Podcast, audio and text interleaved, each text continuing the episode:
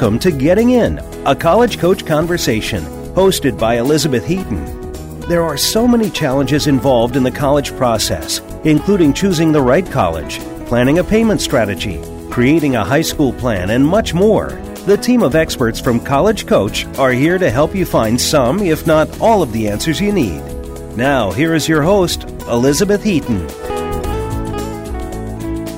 Welcome, everyone, to today's episode of Getting In, a College Coach Conversation. I'm Sally Ganga, and I'm filling in for Beth Heaton, the regular host.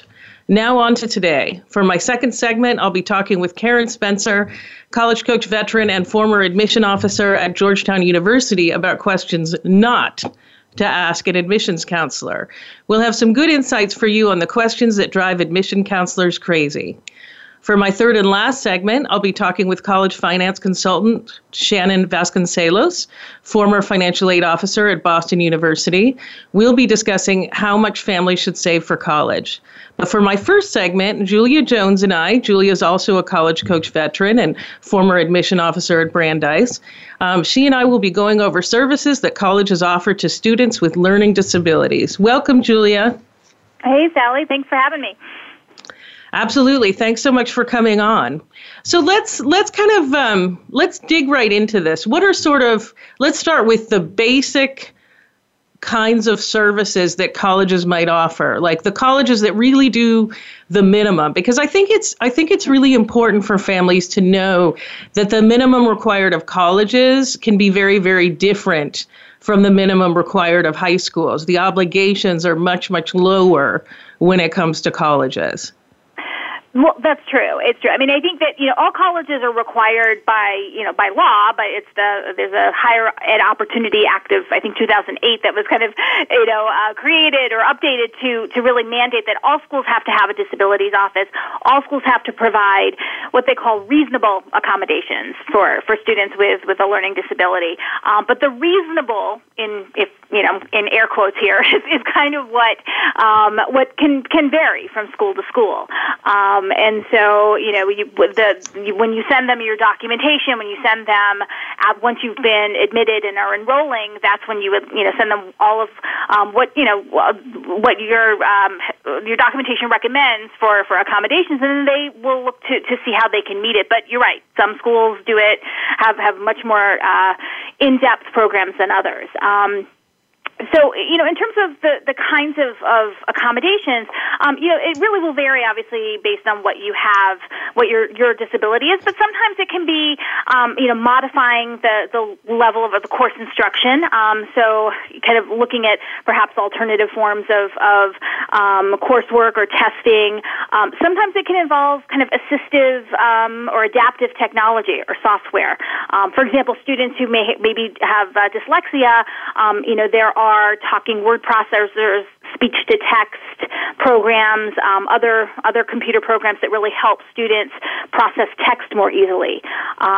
They may allow or help students to provide recording devices or assistance in note-taking. Sometimes the accommodations are more physical, sort of classroom accommodations. So maybe providing students with more accessible seating if they need to be there, or giving them perhaps a quiet classroom to take exams. In many cases, they may provide additional time for taking tests, or the opportunity to take an oral examination. And some schools go even further, and they may have kind of weekly meetings with a counselor, may allow for reduced course load or waiving certain requirements depending on on what the recommendations may be. And I've even, in researching, looked at some schools that they have full-on kind of wellness centers where they also provide all sorts of tutoring and assistive technology centers, counseling services. So that's it runs the gamut from the bare minimums where you might get just some extended time or maybe some access to technology to a huge range of different types of services, and that's part of the research process for students is to figure out what's going to be the best fit for you in terms of that. Yeah, because I'll say that when I worked, and I imagine that these schools have improved. So I do want to say that. But when I worked at Reed and University of Chicago, I would put them into the category of schools that provided really the minimum that was required. And so, you know, students, I mean, extended time was not a big deal. You know, using a computer in class, certainly an accommodation that could be made, that sort of thing. But it was pretty... and a quiet place to take tests was actually not particularly a big deal either, because actually at Reed, most tests were take home anyway, so that wasn't a big deal. But it was, you know, I would say it was pretty minimal. I mean, a lot of the stuff that you're talking about was not acknowledged. And I'm going to out my stepmother here. I have, my stepmother used to be a professor, and I won't say what school she was at, and she was complaining about, students requesting extended time because it hadn't been the case. She's retired, you know, but obviously this wasn't the case at the beginning of her career. So she's like, why do all these kids suddenly have ADD? So I had to kind of lecture her about the fact that this is a real thing and that these students are smart kids. They just need, this is a pretty minimal accommodation to make. So I know that and I'll say that she worked at a highly selective university. So I know that at least at some of these schools, the professors might give you a little side eye when you request. Yeah. I have a feeling that my stepmother used to do that. Even, I mean, I certainly liked her, but she was a strict professor kind of person. So I don't know. I really do like to emphasize to students that these differences are there. And in some cases, the more selective colleges might be the worst in some ways. And I think that's probably a fair assumption. I mean, I think that, you know, the expectations are higher for students at the more selective universities. So, you know, they do provide accommodations. But I also think that the expectation that, you know, students are really, you know, going to have to really advocate for themselves is definitely greater at, you know, at those schools where, you know, you have to really, in some ways, prove yourself and you know, show that really seek things out, too. Whereas some schools that have perhaps more formal programs or more robust programs, I think students still obviously need to learn how to advocate for themselves, because that's always going to be the case. But it's definitely, I think, a more open environment for that, and more accepted in general by professors as well as administrators. Mm-hmm. So how can students research or find out about the level of services that might be available to them? I think that, you know, part of it is in some ways, you know, by looking to see what the college themselves report and how they present it can sometimes tell you a lot about, you know, how wide-ranging their offerings are going to be. You know, as I said, all colleges have to have a disabilities office, but sometimes, you know, some are harder to find. You know, just trying to find access or being able to get to that, you know, that the phone number or the email address of the person in charge. You know, in some places, it's kind of well hidden, and so they obviously that can tell you something right off the bat. You know, some schools have, you know, very much, you know, it's a part of their website, and you can see what they offer, and even arrange to meet with someone while you're visiting the campus too. And it's important to note that you can do, or, you know, reach out to them, and this is before the application process, and that doesn't necessarily put a mark on your application either. So I think so. It's in part doing a little bit of you know, reconnaissance and you know, and thinking about how they're presenting their own programs, which can tell you a little bit about the value and the scope that they place on it. Mm-hmm. Yeah, I don't. You and I did a segment about whether you should disclose or not, and so we're not going to talk about this here. But for listeners, I just wanted to know, you can look it up. I can't remember the date, but one of the great things. Yeah, last fall, so fall 2016. But one of the things I want to emphasize is that if you talk to people in the Learning Support Services office, they can often tell you whether it might actually be a good idea to disclose or maybe where it's not going to help you. So that's just one little tip that I think is worth giving today. But so it seems like first and foremost, you're really advocating that students, before they even submit an application, while they're researching the school, they talk to the student services office. So they go to the website, certainly, but they go beyond that as well. Yeah, I think so, especially if, you know, if that's going to be a big part, you know, if you think about what's an important driver or factor, and for many students, obviously you want to be in a place where you are going to be, you know, given the tools and the opportunity to be as successful as possible. So it's, you know, I think that means not just looking at the dorms and not just looking at, you know, the courses offered in your major, but obviously looking at the you know, the the resources that you're going to be able to have access to. So trying to find ways, whether it's, talking to someone, which I think is always the best way to get your questions answered, or, again, some schools have a lot of really good detail on their websites about their programs as well. So, and sometimes if you're going to a school for an open house program, sometimes that will be part of it. They may have representatives there from that department, so that can be a way to get to know the school as well. So it's, really trying to determine that. I think the other way to think about it is in terms of the type of school that you may be looking at. For some students, they thrive, for students who may have a learning disability, whether it's ADHD or dyslexia or, different, all different types of things. They may find that smaller classes, a place where advising is that they have a really strong advising programs for all students. Those can also be really, helpful factors to really putting together a list of schools that make sense, that where the student's going to be most successful. That's not to say that larger schools don't have great support systems. In fact, there are quite a few that do. But I think sometimes that, that alone, as you're starting to identify, as we talk about all the time on this program, what makes a school a good fit? What's that sort of winning combination of schools of elements of a college that's going to be the best fit for you?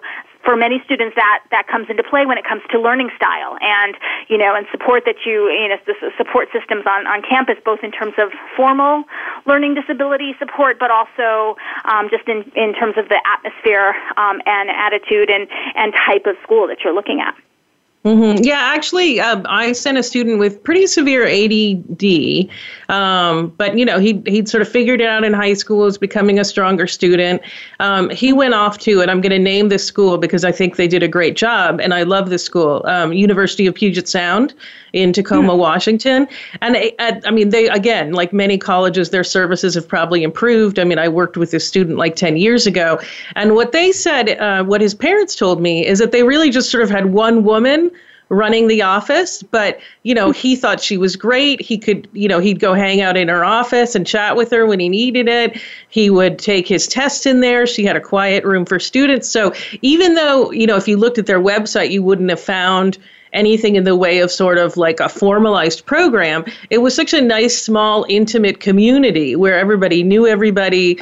And, certainly she knew all the faculty that, it just was like it ended up being a very, very comfortable place for him. So I think that's important too, they had lots of support services for all their students. And so he just needed a little bit of additional support, and she was happy to give that to him. So, right.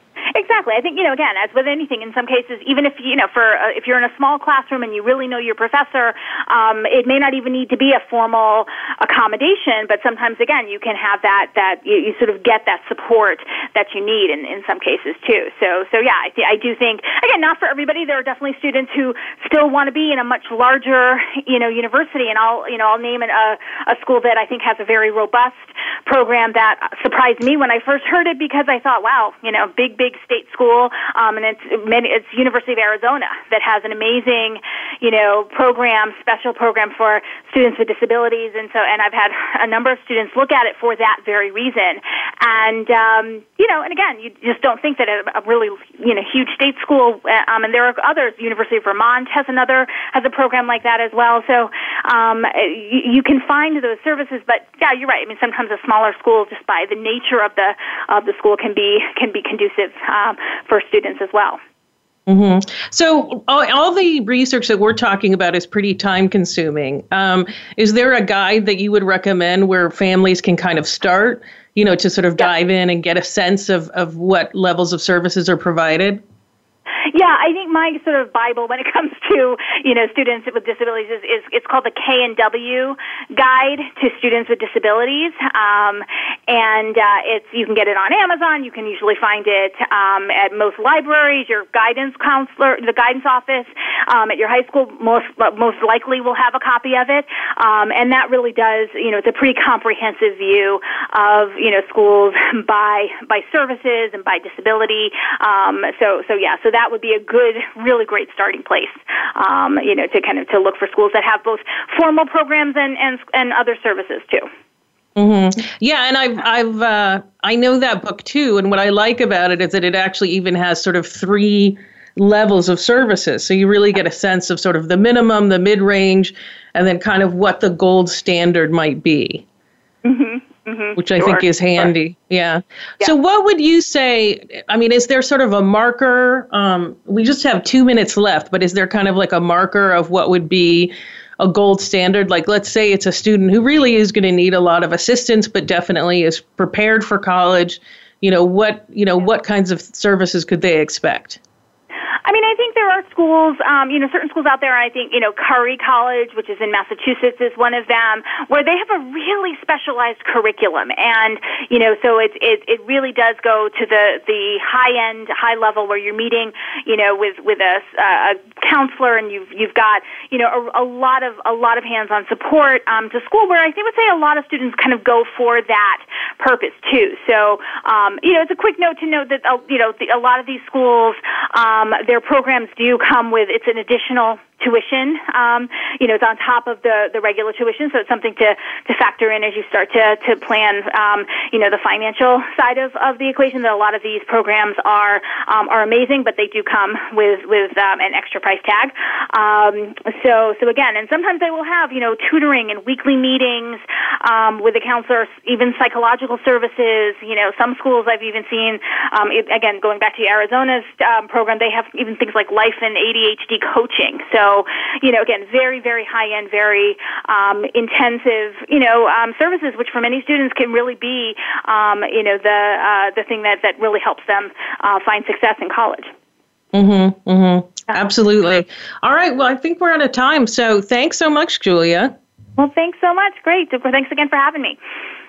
Okay, everyone, we'll now be taking a short break, and then Karen Spencer and I will be discussing questions to avoid asking an admissions officer.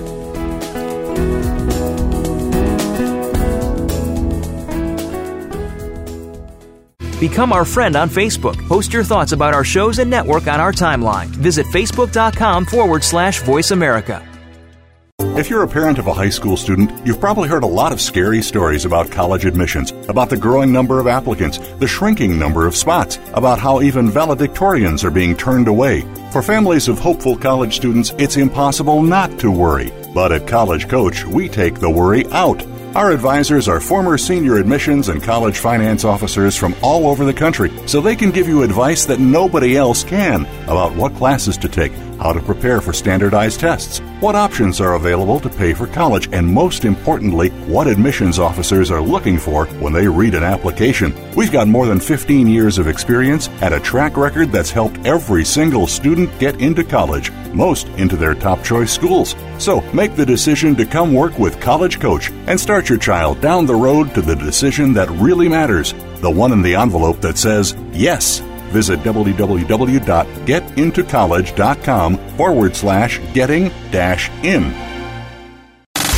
Have you friended us on Facebook yet? Why not? Just go to facebook.com/Voice America or search for the keywords Voice America. Once you are part of our Facebook network, you'll receive daily messages about what's happening with our shows, this week's featured guests, and new happenings at the Voice America Talk Radio Network. And you can add your voice to the always active discussions on our timeline. Just go to facebook.com/Voice America or search for Voice America.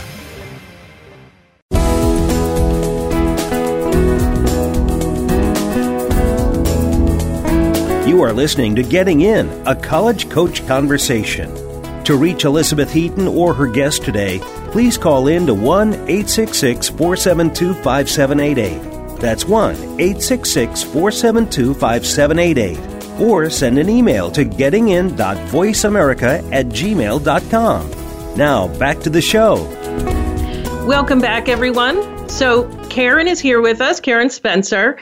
Karen, I know all admission officers have had the experience of answering the same questions over and over, and those questions that make you want to roll your eyes at the questioner, at the student who's asking you. So let's go ahead and dig into some of those now. Like what kind of pops up to the top of your list? So there are my personal, and actually I should say we polled all of our team members, and it was so funny how many of the same questions irked us when we were admissions officers. They generally fall into one of three themes. So I would say questions that are overly general, right? There's no real answer, like you're not really asking the question to get at what it is you want to know. There's questions that are frankly the student's responsibility to know, like you should not be asking me this, you should already know this. And then questions that don't really have an easy answer, right? It's more of a kind of a value question. And so those, most of the things you're going to hear you and me say today, I think, fall under one of those three categories. But my personal the one that really irked me the most was, how good is your fill-in-the-blank department? How good is your biology department? How good is your engineering? How good, whatever, right? And people would probably wonder why that irked us so much, but I will say this is actually the most commonly given answer from our colleagues about questions that drove them crazy. It's because it's so big. Like, what is it? You know, I always kind of wanted to say to that student, what is it you want to know, right? What are you wondering how big it is? Do you want to know how many of our professors have done work in, you know, aerodynamic engineering? That's maybe not a thing. You can tell I was not an engineer. That may not be a thing, but, you know, do you want to know if there's research opportunities for freshmen? Like, what exactly is it you want to know, right? It's such a broad question, and you know what matters to one student about the biology or engineering or nursing department may not matter at all to the kid sitting next to them, right? They don't care about the size of the classroom. They just are worried about research opportunities, or they don't care about research opportunities. They just want to know, you know, if you can intern at the hospital that's on campus, or, you know, whatever. So it's one of those questions that I was like, what is it you are really asking me for? And also, can I answer that, right? I wasn't a biology major. And, you know, a lot of admissions officers didn't even go to school at the places they worked. When I worked at Georgetown and F&M, those are two schools I didn't work at, or I didn't go to school at. So, you know, I don't have no personal knowledge of our biology department, so I'm the wrong person to ask anyway. So I think it's overly general, and frankly, I can't answer it particularly well.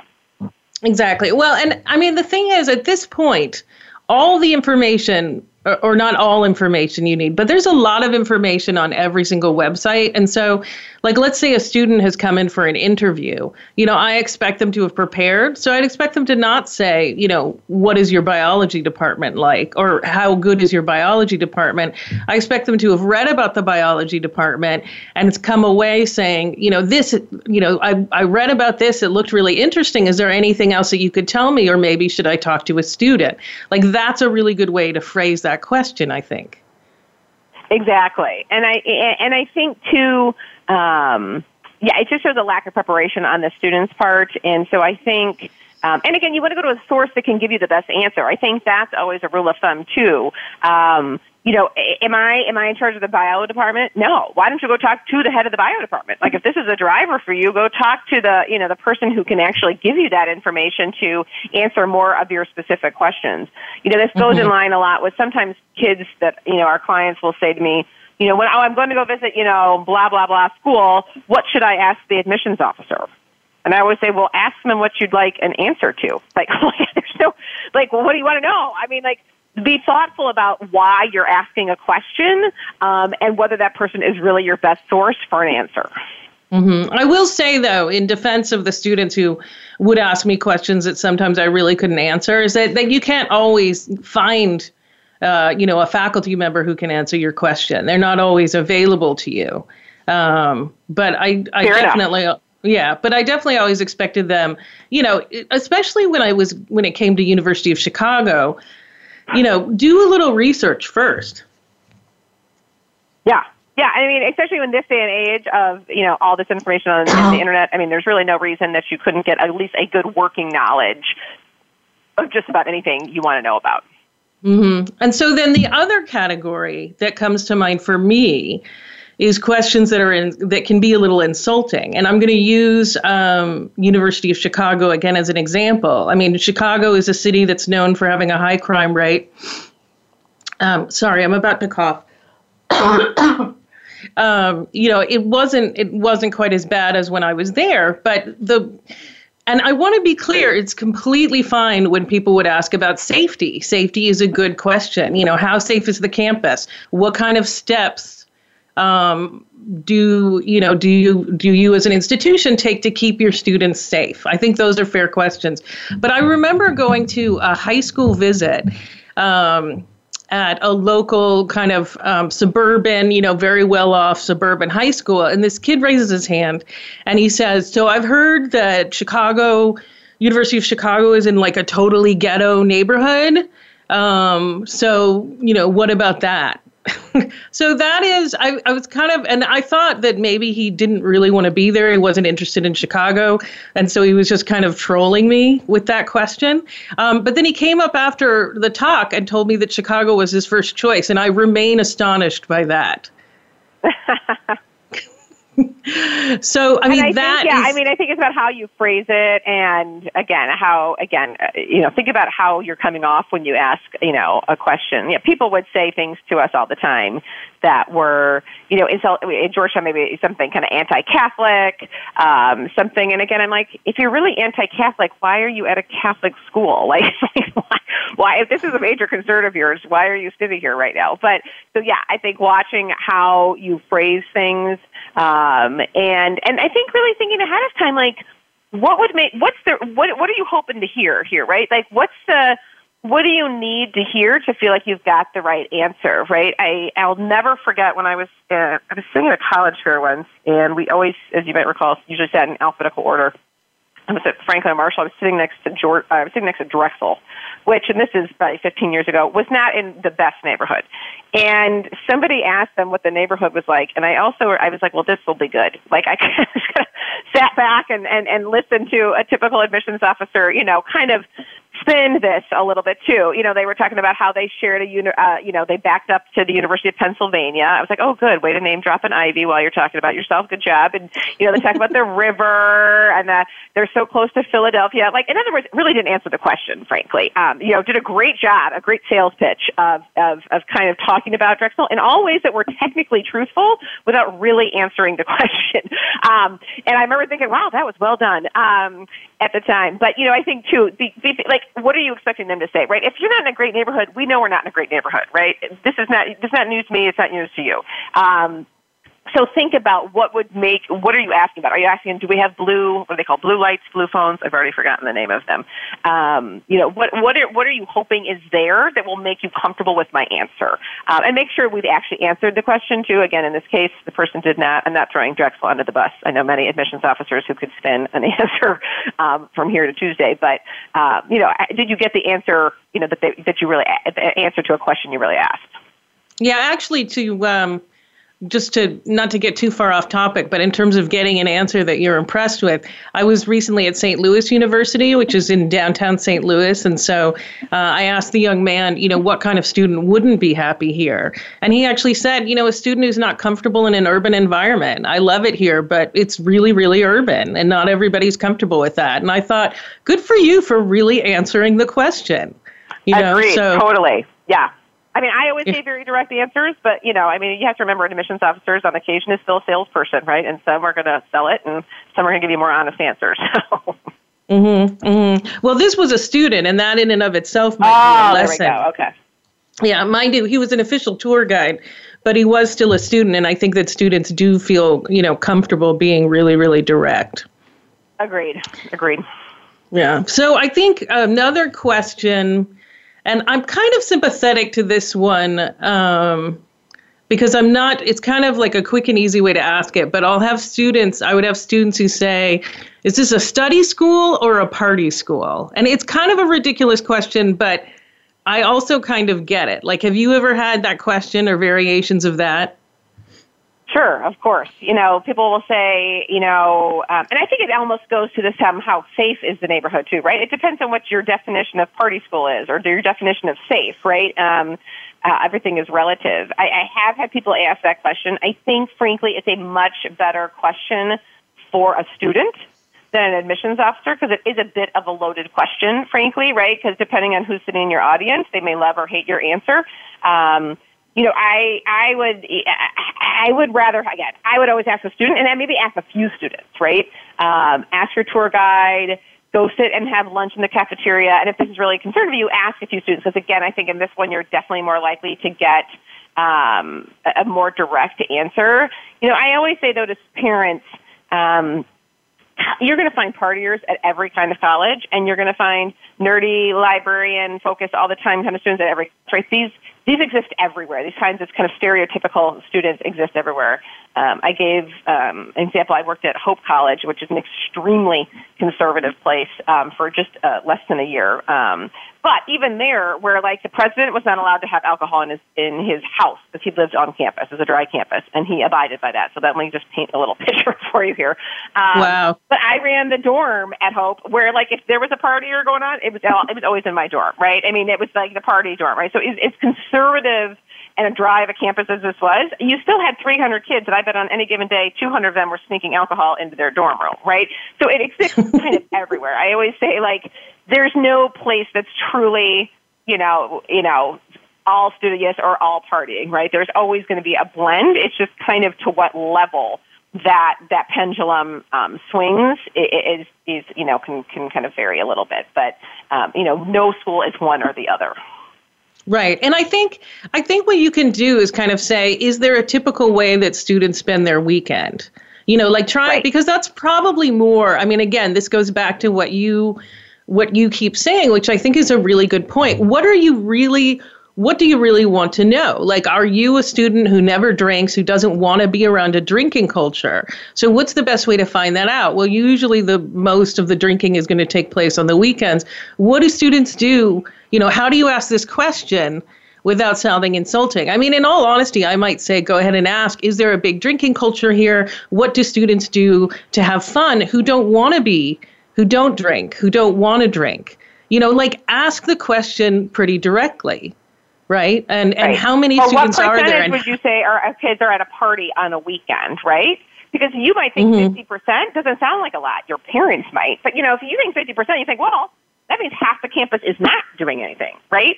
If the answer is 90%, okay, that paints a slightly different picture. Again, that's one person's answer and their opinion of it. But it gives you a sense for, again, where on this spectrum, you know, the student body is leaning. Mm-hmm. But yeah, again, really, really think about, you know, what you actually want to know. So another question that that I used to get this at Chicago and Reed as well was, you know, what makes your school worth it? What makes your school worth the cost? And, you know, I hated that question because, again, it was like, well, I don't know what makes it worth it to you. Right. And also sometimes it was said with this kind of hostility, like I was personally getting their child's tuition money. I felt like going, do you know what my salary is? I can promise you that I'm not living that well. Not even close to that, right. Yeah. Like I live with roommates, you know, like that sort of thing. So it's not that anybody here is getting rich from it. Your concern about money is completely valid. But asking me to sort of kind of going, well, what makes your school worth it anyway? I mean, my response to that is, well, I don't know, because it depends on what your daughter needs and wants from the college. I can't tell you in monetary terms that your child's going to come out and make, you know, $250,000 more as a result of having attended that school. There is no such promise that can be made. Yeah, I mean, I think I would always kind of throw, and I got that question a lot too. And again, it's usually said with a bit of hostility, like we dictated the tuition prices. You know, I think what I would generally send it back to the parents, and I'd say, well, what would make it worth $55,000 a year to you, right? Because that's the question, right? This is what we call at College Coach the value proposition, right? We get this question a lot, actually. You know, my kid got into this school, and this school, and this school is going to cost, you know, $20,000 more a year. Is it worth it? Well, I can't really answer that for you. You can't, and even then, this is somewhat of a leap of faith. And what does worth it mean? Worth it to you means that they're more likely to get a job. They're more likely to get a job at a Fortune 500 company. They're more likely simply to one day be CEO of a company. Like, what are we getting at here? Like, what would make it worth it? How do you measure that? And I think the ultimate problem with that question is, and I have this discussion all the time, as I know you do as well with corporate clients, is there's not an ROI that's simple on a college education, right? This is not a stock portfolio. You can't measure exact numbers. Like, if you go here, this will happen to you. It doesn't work like that, right? You know, we can show that, yes, going to college in and of itself will double your lifetime salary, right? We got plenty of evidence to show you that. But whether you get that from Bucknell or whether you get that from Harvard or you get that from the University of Missouri is and how that changes your trajectory, that's not easily measurable. And I think people want that, and it's not easy. So I always say that, you know, you got to think about what you value and then put your money on the things that you value. You really value a small liberal arts college, and so you think that's worth $50,000 a year, then that maybe for you, a family value, that's where you should put your money. You really value phenomenal research, or you really value the advanced degree, the grad school degree, and that's where you think the value is, then that's where you should spend your money, right? You know, you can do that with anything in life, right? You can, I have a friend who sees, you know, expensive purses as like works of art, right? She has like a $300 Gucci purse, whereas my sister wouldn't spend more than $10 on a purse, right? Well, is that purse worth $300? Well, it depends on who you ask, right? I'm not sure there's a right answer to that question. To my friend, this is a beautiful, you know, almost icon of art, just in, you know, fashion format. My sister's like, it is something to carry your wallet, right? Like, these are two people with very different perspective on the same item. I'm not sure either one of them is right or wrong. It's just about what they value. Mm-hmm. Mm-hmm. Yeah, absolutely. All right. And I think that's it. So thanks so much, Karen. Thank you, Sally. I enjoyed it. All right. Stick around, listeners, as next I'll be talking with Shannon Vasconcelos about how much to save to pay for your child's college education.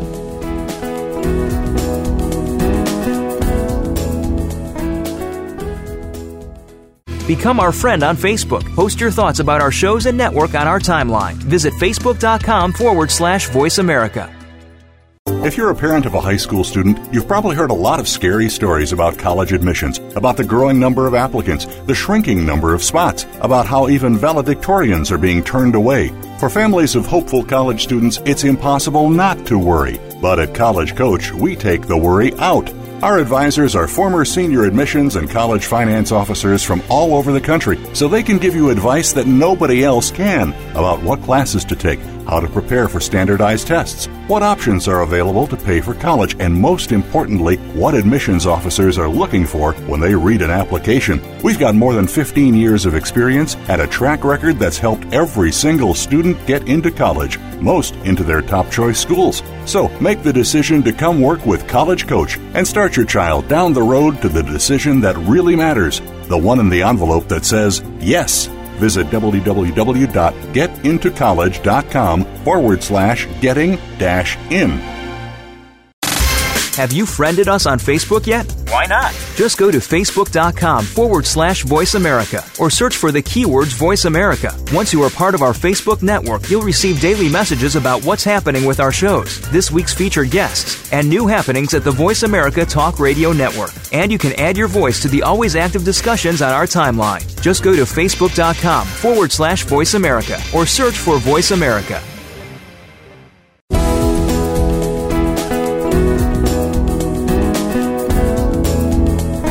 You are listening to Getting In, a College Coach Conversation. To reach Elizabeth Heaton or her guest today, please call in to 1-866-472-5788.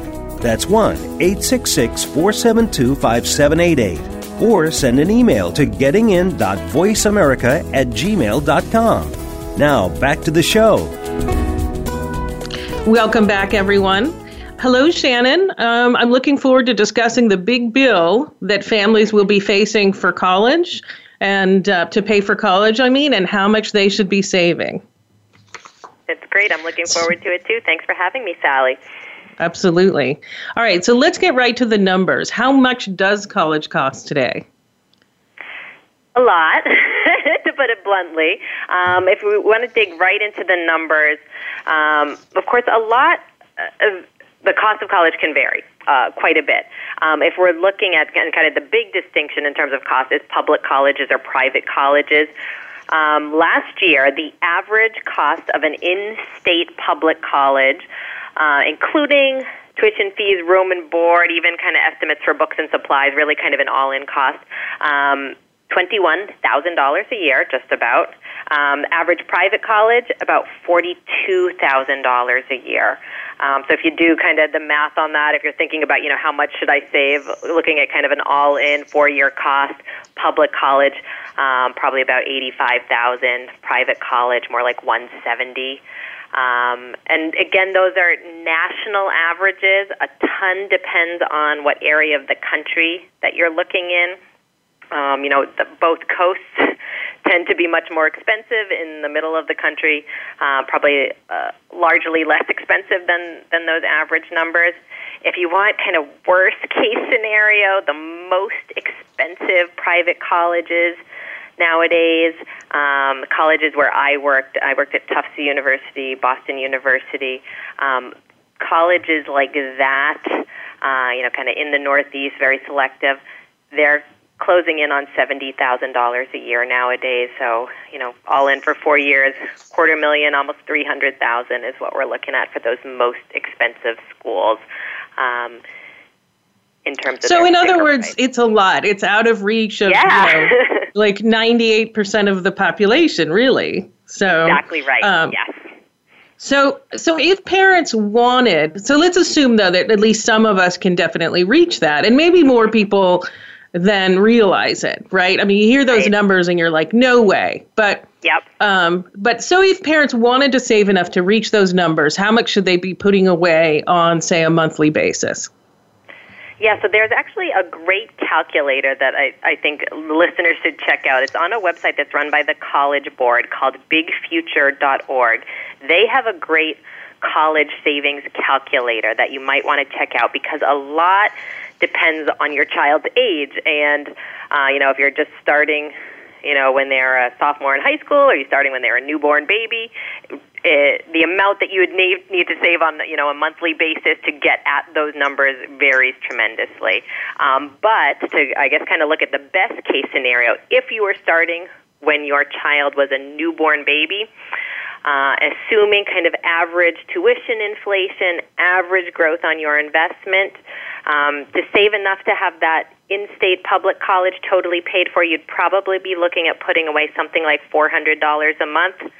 For that average private college, more like $800 a month. And then to again look at kind of the worst case scenario, the most expensive colleges, to reach that level, again, starting when your child's a newborn baby, you would have to put away probably something like $1,300 per month from the time that they're born, if you wanted to have enough put away to pay that full sticker price of those most expensive colleges. And so you're taking into account like how tuition is probably going to rise in the next 18 years, or exactly right? Yes. So that's assuming kind of what we've been seeing lately in terms of tuition inflation. Now, 10 years back, it was a lot higher, but in the past few years, it's tended to be around like 3% tuition inflation per year. So that's the assumption kind of built into those numbers. And then we're also assuming that you're putting your money, you're not just putting it under your mattress, you're putting it someplace where it's going to grow.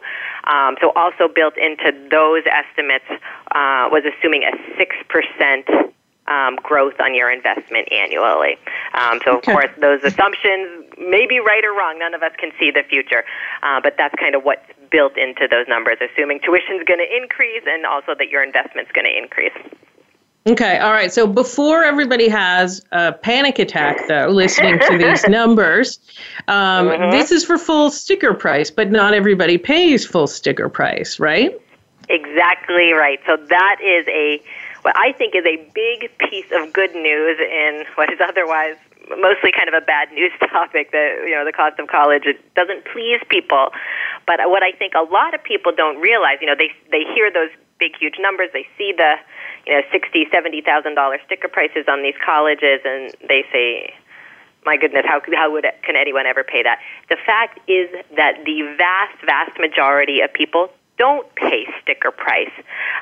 If you look at the numbers, and this was calculated by the College Board, they do reports every year. One of the reports is Trends in Student Aid, looking at how much financial aid colleges are giving to students. They found that last year, at public colleges, 69% of students received some type of discount in the form of a grant or a scholarship. So almost 70% of students at public colleges were getting a discount. At private colleges, it's pretty staggering. Almost 90% of students at private colleges get some type of scholarship or grant discount.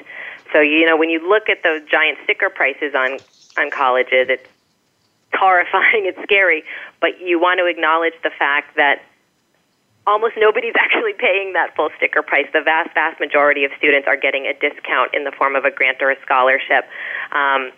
To put some numbers to it, the average discount at a public college last year was about $6,000. At private colleges, the average discount was more like $19,000 per year.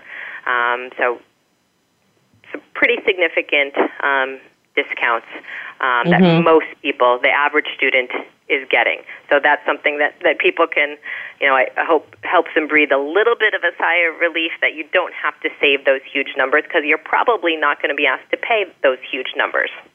All right. But even if you don't have to pay full sticker price, we're still talking, you know, colleges and cheap. The numbers are pretty big, even with a moderate discount. So what do you tell people who are still scared off by the price of college? Yeah, and that's absolutely right. Even with the discounts, for most people, college it's not going to be easy to pay for college. But one thing that people should acknowledge is that your savings isn't your only source of funding to help pay whatever the college does ask you to pay. You know, it doesn't all have to be sitting in a savings account ready to go. You know, if you talk about, you know, the price of real estate, the price of a house, you know, that would be extremely frightening. You know, there are big numbers there, but for the most part, I suppose there are a few people that just pay for a house out of their savings, out of pocket. They save up to buy a house.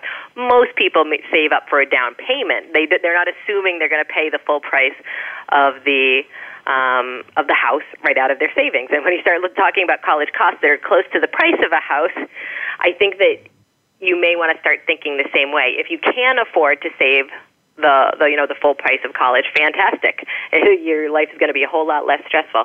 But for most people, that's not feasible. So think about all the different ways that you can, in fact, pay for college. So you can pay some out of your savings. And again, the more you have in your savings, the better, the less stressful your life's going to be. But you can also pay out of your cash flow, just on a monthly payment plan to the college. Almost every college nowadays does offer a monthly payment plan. So, you know, you budget to cover some of the college bill just out of your paycheck, the way you pay all your other bills. So maybe you pay a fraction out of your savings, maybe a fraction out of your cash flow. And then there's always loans that you can borrow to cover college as well. Obviously, you want to minimize the amount that you have to borrow, but the loans are always available to cover whatever you're short. So, you know, the goal is to save whatever you can, but if it's not enough to totally pay for college, don't worry about it. That's going to be the case for almost everybody. So you just figure out what you can manage to pay out of your savings, and then what you can manage to pay out of your cash flow, and then whatever's left you may have to borrow. And I think that getting started saving, even if you're not going to save at all, getting into the habit of saving is really, really useful in order to be able to pay eventually some out of your cash flow and be able to finance loan payments when the time comes. You know, if you were starting to save, you know, let's just say $500 a month for your child when they're in high school, you know, you end up with a nice chunk of change in your savings, but then you've also gotten yourself used to doing without $500 a month of your paycheck. So that's $500 a month that you can easily now pay towards the tuition bill. So, you know, if you kind of do the math out, if that's $500 a month, that's $6,000 a year that you can easily pay out of your cash flow. So that's over 4 years, that's $24,000 that you don't have to have saved in advance, because you can afford to pay it right out of your paycheck every month without really adjusting your lifestyle at all, because you're already used to doing without that money.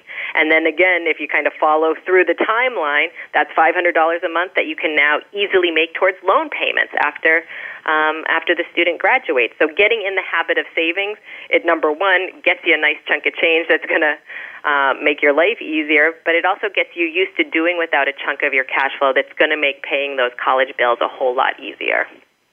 Yeah, just psychologically, just that money's not yours. It's already earmarked. Yeah. Exactly.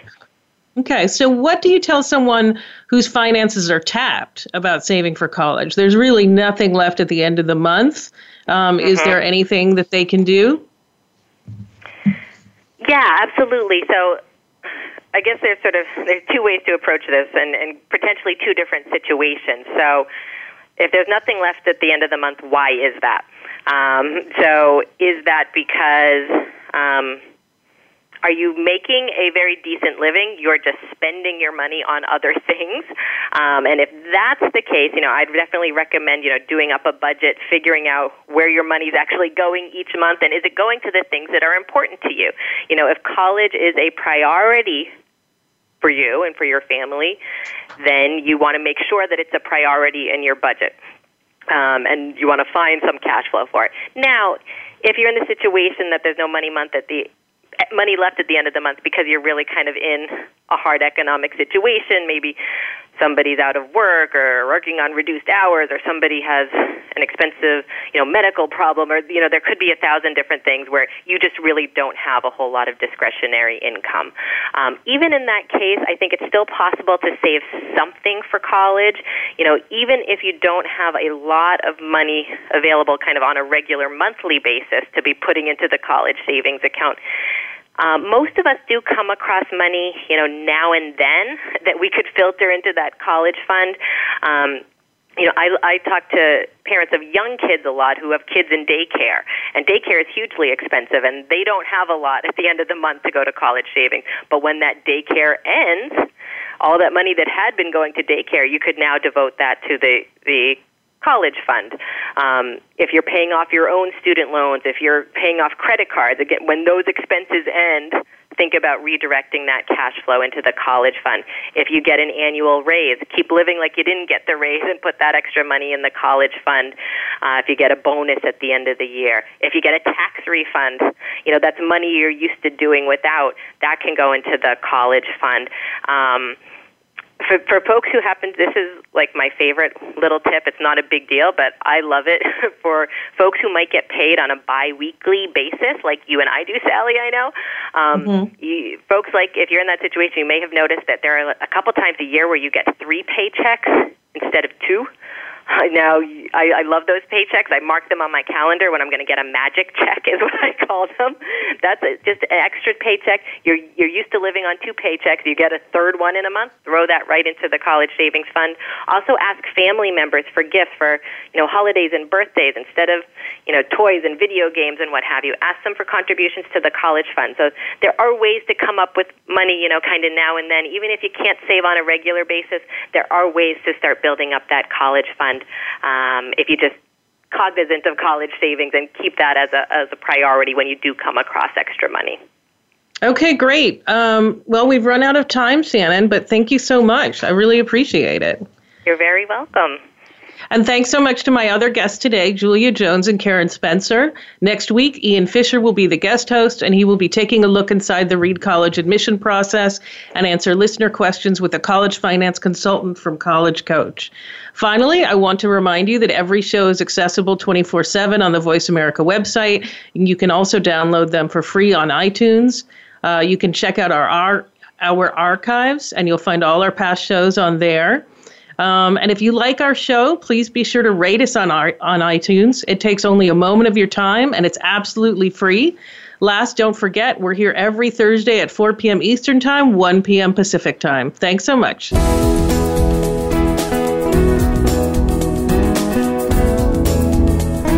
Thank you for tuning in to Getting In, a College Coach Conversation, hosted by Elizabeth Heaton.